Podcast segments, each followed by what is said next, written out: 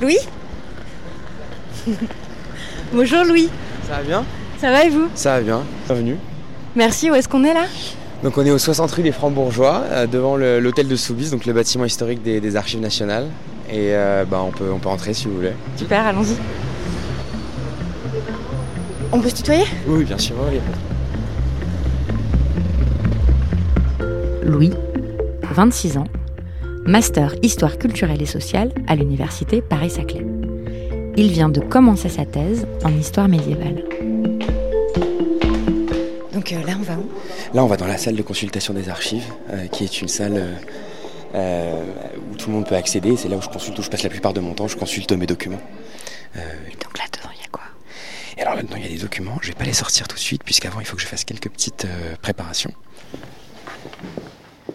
Alors, je travaille sur euh, l'abbaye de Saint-Germain-des-Prés, en m'intéressant au fait aux, transformations documentaires et aux évolutions des, documents entre le 9e siècle et le, tout début du 15e siècle.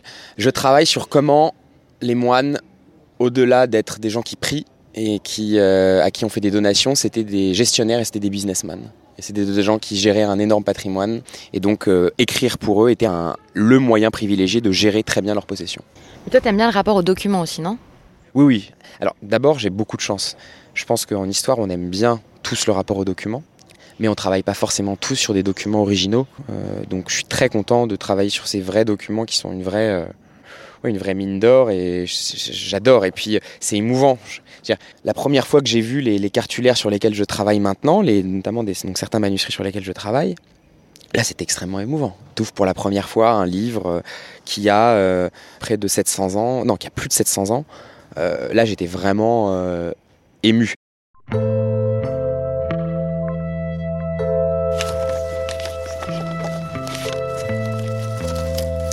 Alors, par exemple, je peux te montrer ça. Petite charte, euh, qui est une charte en fait qui date de 1200, de mars 1203, qui est en fait donc qui est écrit en latin évidemment en parchemin, donc qui date de mars 1203 et on peut le voir avec la date hein, que tu vois en latin, un M avec un O pour millésimo, 2C avec un O pour duecentesimo. Moi, ce qui m'a plu à la fac de, Saint-Quentin, je vois des profs qui nous considèrent non plus comme des étudiants derrière un- un- une table euh, assis gentiment euh, en écoutant la parole du professeur, mais on nous considère comme des jeunes adultes qui sont capables de comprendre des choses assez euh, complexes. Euh, tu, tu rentres un peu dans un, dans un jeu comme ça euh, qui te responsabilise et qui te fait devenir un petit peu plus conscient de ce que tu es à 18 ans. Quoi. À quel moment t'as su que tu voulais faire de l'histoire, toi? Alors en fait, c'est assez, euh, pour être très honnête avec toi, euh, au lycée j'ai fait une, une section scientifique. Et ensuite, bah, comme tout le monde, un peu, voilà, j'ai candidaté à des prépas, des prépas éco, et j'étais accepté à aucune d'entre elles puisque ma moyenne de maths n'était pas suffisante. Et donc du coup, je me suis retrouvé avec aucun choix. Je savais pas ce que je faisais. En fait, c'est une période où il y avait un, cousin qui, est chez moi, qui s'appelle Victor. Je discute avec lui et Victor me dit bon, euh, qu'est-ce que t'aimes faire? Qu'est-ce qui t'intéresse? Bah, ce qui m'intéresse, c'est vrai que moi j'aime bien aller au château de Versailles, j'aime bien expliquer des choses aux gens, euh, que quand je connais un petit peu l'histoire de quelque chose.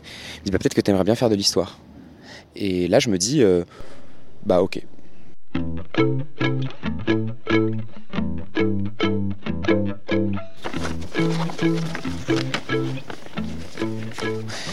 Document qui, est- qui fait partie de ce qu'on appelle les documents de gestion, où on a une liste de possessions que les religieux avaient, sur lesquelles ils percevaient des rentes, et c'est important pour comprendre euh, la gestion de leur patrimoine.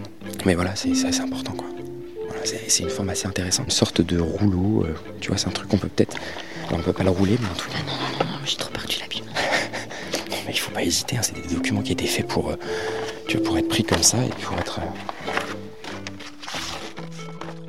Euh, donc j'étais allé en histoire.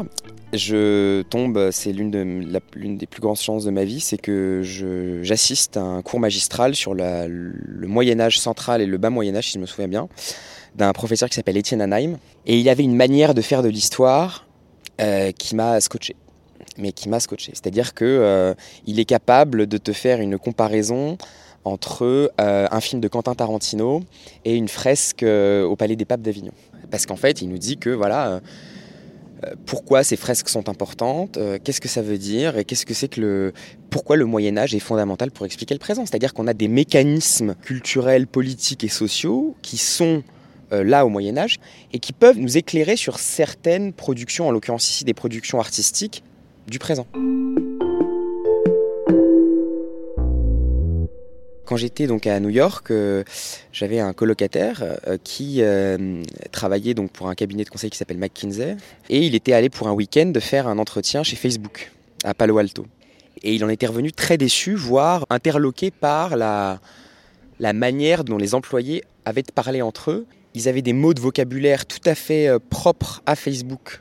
Quand il me dit ça, je me dis mince, c'est quand même marrant. On a des hipsters californiens qui parlent leur propre langage.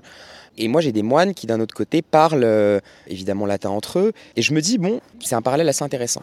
Qu'est-ce que c'est que Facebook? Facebook, c'est une grande entreprise, une multinationale des réseaux sociaux, à l'extérieur de San Francisco, donc pas dans la ville principale, qui possède un real estate très important autour du siège mère, de trucs énormes, euh, avec des, des, bâtiments autour pour loger leurs employés, c'était une véritable ville qui s'organisait. Donc, les employés vivent sur leur lieu de travail, et leur travail devient leur vie, ou leur vie c'est leur travail.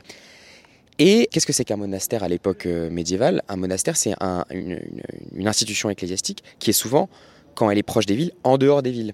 L'abbaye de Saint-Germain, donc c'est ce que j'essaye de montrer aussi dans ma thèse, c'était une abbaye qui gérait des possessions énormes euh, en Ile-de-France et aussi au Bourg-Saint-Germain, donc plus près de Paris, et qui fait vivre une communauté monastique qui travaille, mais qui vit sur place.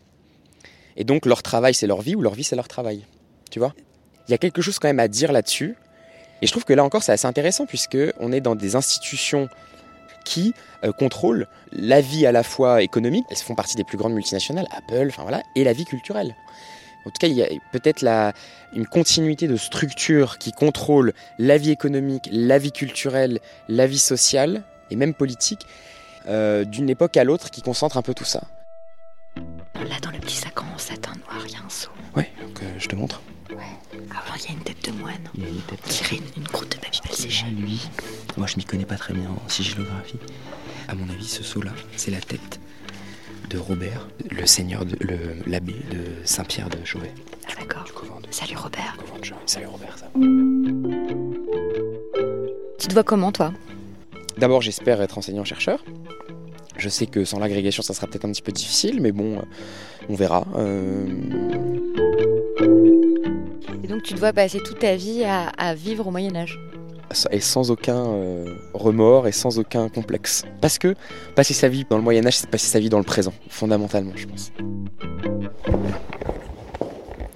Et voilà, c'est la fin de ta journée de, de travail de recherche. Il est 16h30. C'est ça. Après, si j'ai encore le courage, je vais à la BNF et je vais rebosser un petit peu. Merci Louis. Bah, je t'en prie, merci à toi, merci d'être venu, c'était super cool.